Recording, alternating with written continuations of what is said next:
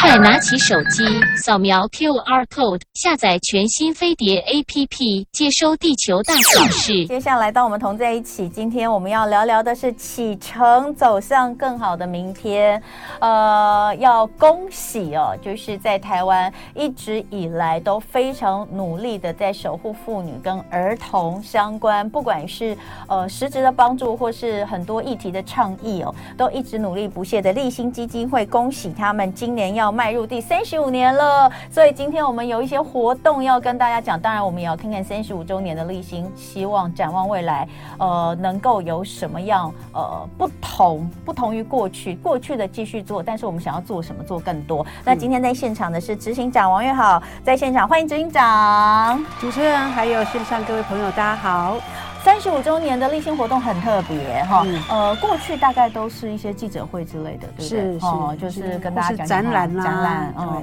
但是今年呢，它是要走出去哦，真的要走出去，呃，有跟这个。有一列彩绘列车，哦，是，那是火车，要邀请大家一起。我们先来告诉大家，就是立新三十五年呢，啊，不晓得大家知不知道，其实立新基金会不是只有一个在台北基金会，它在十五个县市，总共有六十个服务据点。但是很多人可能还不晓得，到底呃，原来我所住的地方，其实如果我有我需要。帮忙，我遇到困难，我就可以去找立新帮忙。很多人可能还不知道，所以这一次哦，呃，有一个很特别的活动，呃，到底是为什么会有这样的一个活动？我们先请这个呃执行长跟大家来分享，好不好？是，嗯、好，呃，立新三十五周年，我们在筹办这次的活动的时候，呃，第一个想到的就是说，哎，大部分我们过去都是采取比较是呃静态展览的一个方式。那我们这次想要用这种呃活动呃列车的一个方式，是主要是想要一个是想让大家知道是说，哎，励馨在全台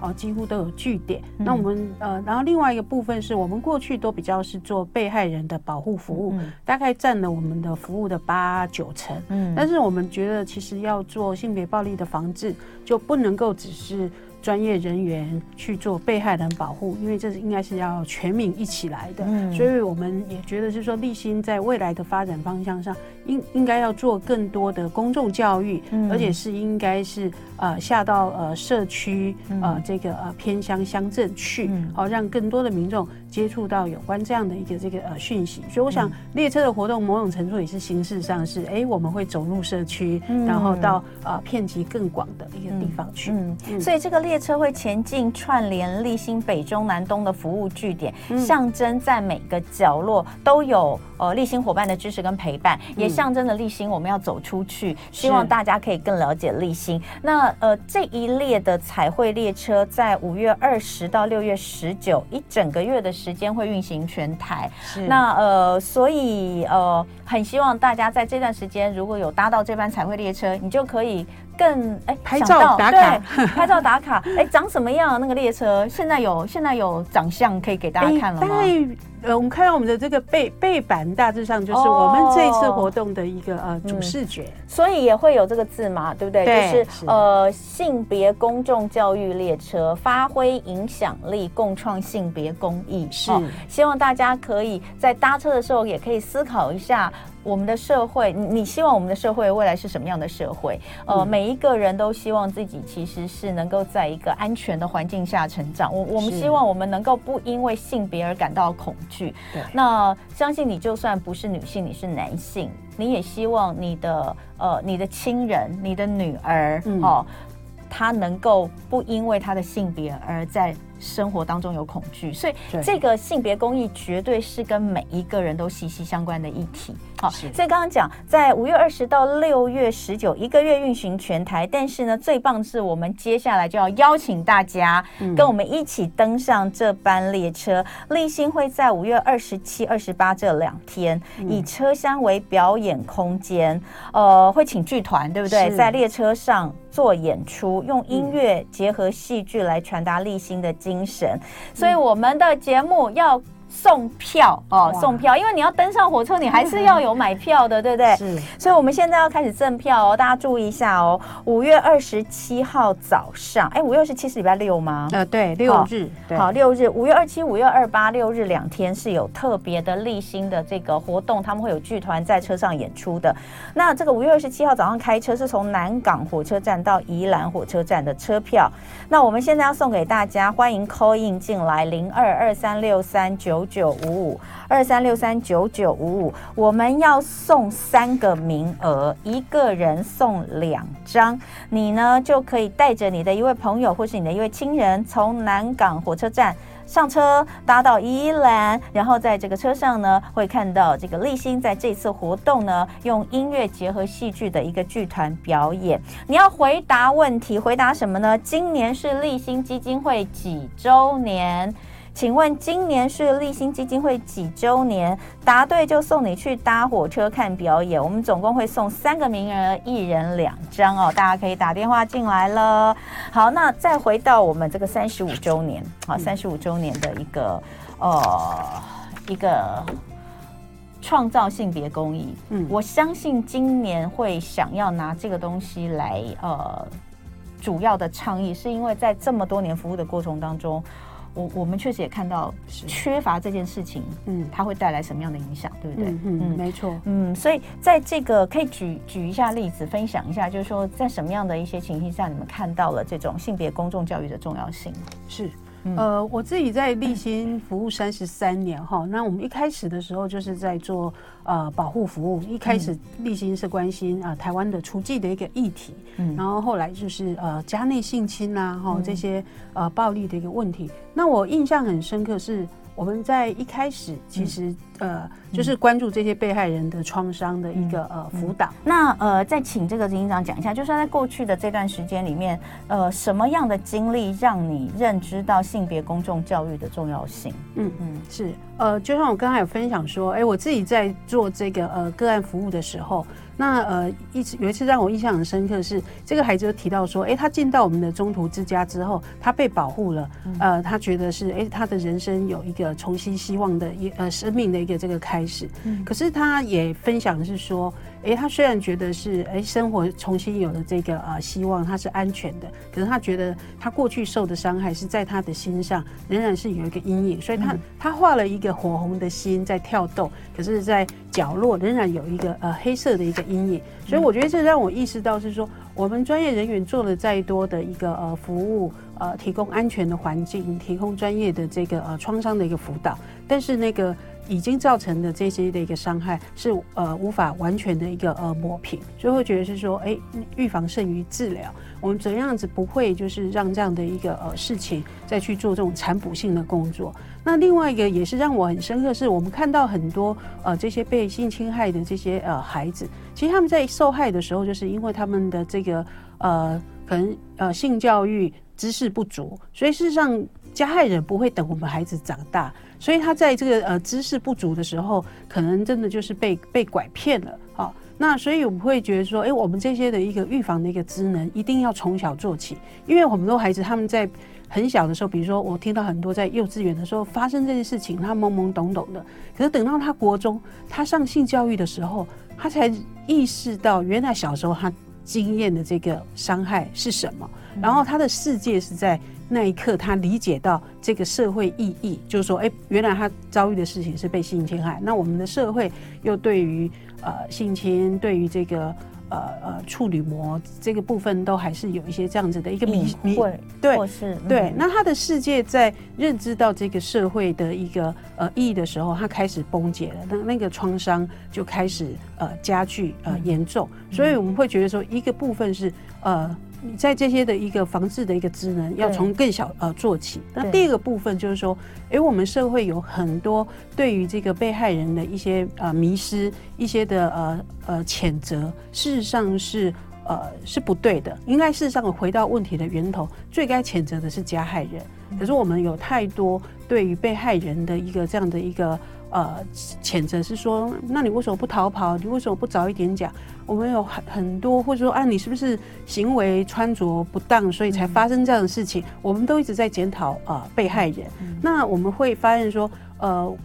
我们从被害人的这些的一个创伤，会发现说，社会给他们的谴责、呃检讨，有时候这个伤害是远大于加害人对他的一个这个伤害，嗯、所以这也是让我们发现，发现是说，诶，这个社会的一个公众教育是很重要的，因为如果说我们没有去呃做这样子的一个呃这样的一个社会的教育的话，那我我常常很。觉得很扼腕的，就是说，我们嗯专业人员在智商室花了很多的时间，好不容易，哎，他可能往前进了一步，嗯、可是社会的这些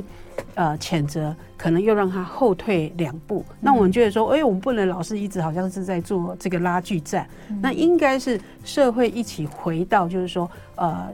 这些暴力的一个源头，嗯、应该是回归到对加害人的一个这个呃。呃，归因是在在这里，那不要去造成二度的一个伤害。嗯、嘿，那我想，呃，这也是为什么我们一一方面我们持续在做被害人的呃保护创伤辅导，可是一方面也觉得是说，呃，社会的这个公众教育是非常重要的。执行长，我觉得你们有一个好远大的目标跟梦想哦。嗯、是，你们你们说的这一件事情，嗯，它怎么会是立新能够做得了的呢？是。我觉得他怎么可能是光靠立新能做得了？大家刚刚听懂了吧？嗯、听懂现在立新想要做的事情了吧？是，这根本就不应该是你们能够独自做的，而且任何的，就算有很多很多的团体，大家一起起来，嗯，也都没有办法能够做到什么，因为这个根本就是应该要政府主动来做更多的保护，或者是你你你从教育开始，对不对？是你从最基本的教育。然后你从很多的，不管你是从防治的方面来想，还是从教育、基本教育、嗯、性别公益，大家知道性别公益听起来好像有些人可能听不太懂性别公益什么意思。你你先不要讲性别公益，我们一天到晚就说我们要打倒不公不义。嗯，我们在这世界上最痛恨的就是不公不义。什么不公不义？为什么有权势的人？就可以欺压弱势的人，这是不公不义的，对不对？嗯、讲这样你都很很能够理解。性别公益就是在性别这件事情上，你你你你的理解的缺失，你没有办法尊重性别这件事情而造成的不公不义，就是性别公益。没错，我们应该要知道，在性别这件事情上。它其实跟任何你说的贫富、你说的权这个威权弱势都一样是公益，可是却很多人没有想到这件事情。对，因为我们实在是听了太多的一个案例，就像是说，哎，曾经呃有一个这个加害人，哎，他是高科技人员，那他好像发明卫星或什么，所以你知道那个法官在判决里面说啊，因为他对社会有贡献啊，好啊，或者是校长对学生，嗯、然后你会发现是说。呃，这个哦不是哦，是老师对学生，校长为这个老师说话，是说，哎呀，这个老师啊，在学校也是这个很有贡献啊，他上有高堂啊，嗯、下有那个是说，我们要给他机会。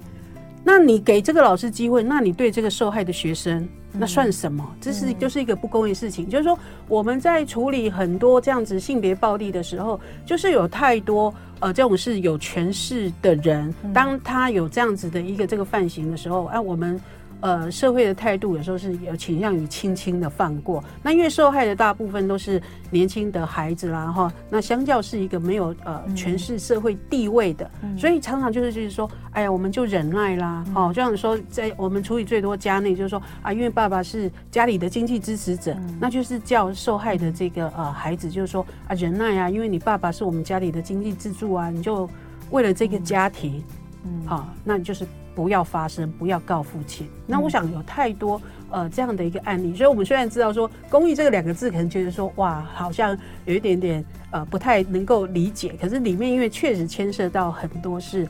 呃权力的一个呃不对等。好，这样讲啦，就是说呃好，《黑暗荣耀》大家都很大家都看了《黑暗荣耀》，《黑暗荣耀》里面讲的就是不公不义，他讲的不是只有呃就是。资源比较多的人，掌权的人，对于弱势的这些人的一个欺压的不公不义，它其实里面也有性别的不公不义。是性别的不公义是最基本的。嗯，很多很多的伤害，呃，践踏都是来自于性别的不公义啊。嗯，是不是这样？所以，哦，对啊，有人说这又不是善恶抵消的问题，怎么会有这样？哎，可是。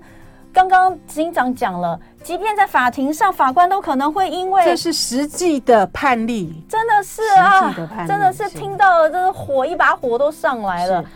在法庭上最讲公义的地方，却会因为这样做了一些不公义的判断。他到底是用什么东西在判断？如果基本上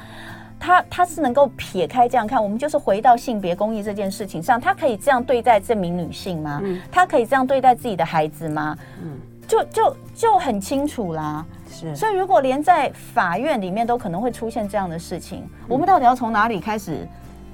创造性别公益这件事情啊？嗯。是，所以我想，就是我们真的觉得，就是要最从最初级的这个呃性别的一个呃意识跟概念呃着手。那呃，所以我们在前年其实已经就开始。呃，去推动那个呃蝴蝶朵朵，那基本上它其实也是一个这个呃绘本哈。那我们希望就是到各个学校去谈呃家内性侵，因为这是一个比较过去是比较难谈的一个议题。当然，那呃当时我们借着这个呃绘本到社区去开办很多的这个讲座，那那次也是让我们很吓一跳，是说，哎，我们几乎在每一个呃县市。开的这个讲座，诶，立刻就报名额满。那甚至有一些没有报到名的，还跨县市到我们其他的这个而去。那这也是让我们发现到说，哇，其实现在大家对这个是越来越有这个呃意识跟这个需求了。那我们看到是说，诶，有这样子的一个呃呃。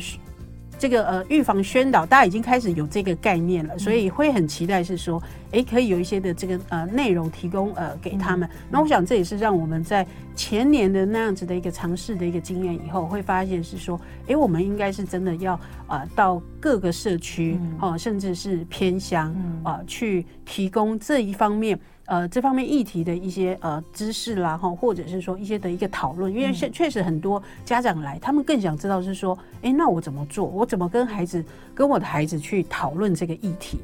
对，这个这个，我又要讲了，这要靠立心的力量，这件事情实在是让人很生气耶。我我的意思是说，这个东西是每一个人都应该要知道的，是，他难道不能够更，比如说？导入到一个基本的教育里面，呃、再做的更多一点嘛？这这不是应该我们的教育部要要要要来看到？其实呃呃，我们立新一，我刚才提到说，我们虽然一直都在做保护服务，其实但是我们一直也都是秉持着。服务与倡议同行，所以这三十几年来，其实是我们一边在做服务，可是一边也都在倡议修法。所以，其实民国八十六年，像性侵害犯罪防治法通过的时候，我们其实就是加入，是说。每个学校哈，他那个每学期都要提供四小时的这个呃防暴的一个职能，所以我们呃立新在八十三年，其实我们就有发展了呃那个呃儿童自我保护的一个这个教育，好，然后事实上这个部分其实这几年其实是已经有推广到学校去了，可是当然我们现呃二十年下来，我们也会发现说，哎，儿童自我保护教育呃有一些是需要我们再改良的，因为后来发现说，哎，推了这么多年。甚至有时候会被误解，是说我已经教你了，所以你应该呃要有保护自己的责任。我我再讲一个让大家很生气的判例，是曾经有一个这个判例是资优班的这个呃国中国中的年龄，资优班的这个呃男生去呃伤害欺负一个那个呃启智班的女生，可是那个法官他的一个判决让人家非常生气的是，他就去调这个呃被害者。就说，因为他是启智班，然后他们会有那个上课的内容是是，对，所以就去调是说，哎，你上过自我保护的课程啊，所以你应该有这个知识啊，你要保护自己啊，对啊，那所以已经教你了啊，你没做到，所以是你的责任。所以你知道这个这个判例是也是轻，当然我觉得他隐含的还是是觉得说，这个资优班的这个呃孩子孩子他的前途他前途光明，对，不要影响他前途，对，所以。一样哈，就是一个是不公义，但另外一个部分刚才提到是说，我们也是很讶异，是说法官竟然去调，是说啊，你上过自我保护课程，所以这是你的责任了。那我们觉得说这是错误的观念，因为其实保护孩子还是我们成人的责任。我们教导他有这样的知识，是说啊，就像说黄金几秒是哎，希望你最后还是可以逃脱，可不不是代表说我教你了以后这个。就是你的责任，如果你没做到，那是你的错。哎呀，所以我跟大家讲，我每次都说，你在韩剧里面看到的那些，你觉得不可思议、可恶啊，这些人呢不是人呐、啊。我跟你讲，在现实生活里更真实发生，而且最惨的就是在在剧里你还有报复的机会，在真实的生活中就是没有，他可能这一辈子就毁了。嗯，所以哦。呃我我就跟你，我就跟执行长说，我说这个东西好大啊，嗯，这个共创性别公益好大，大家会不会根本就听不懂，不不知道？我们今天就想办法用你一定听得懂的方式告诉你，嗯，什么叫性别公益，以及为什么这件事情这么重要。就像吕立医师嘛，那个台大吕立医师，经常就说，每一次孩子那个被家暴，孩子打的打的奄奄一息回来，我们用尽所有人的力量把他救活，去了之后一个月又来了，嗯。所以他们就觉得说我，我我我我我守在这里，我救助他们，但是重点源头在那里。我们应该要做的是，把这些人给教会。嗯，或许他也有他的这些这些家暴的这些父亲或什么，他也有他的困难之处，就是他也是一个心理师。生病的人，是是，但是那里不不不不挡住，我这里永远救不了，我我能救几个人，是。是一样的道理。所以，呃，立新三十五周年的这个呃，发挥影响力，共创性别公益，可能很多人说我我就一个人，我没有什么影响力。其实每个人都有他的影响力。是我们会讲说要发挥影响力，就是说我们已经认知到是这绝对不是立心五六百个人做得到的，所以我们希望是我们要。把我们看到的、经验到的分享给大家，那大家可以在自己的角色上面，呃，可以发挥什么？就是说，就算你是一个邻居，那你知道，是说，如果你听到，哎，这个有家暴，你。大家可以上立新基金会去看他们的活动。谢谢执行长哦，谢谢，谢谢。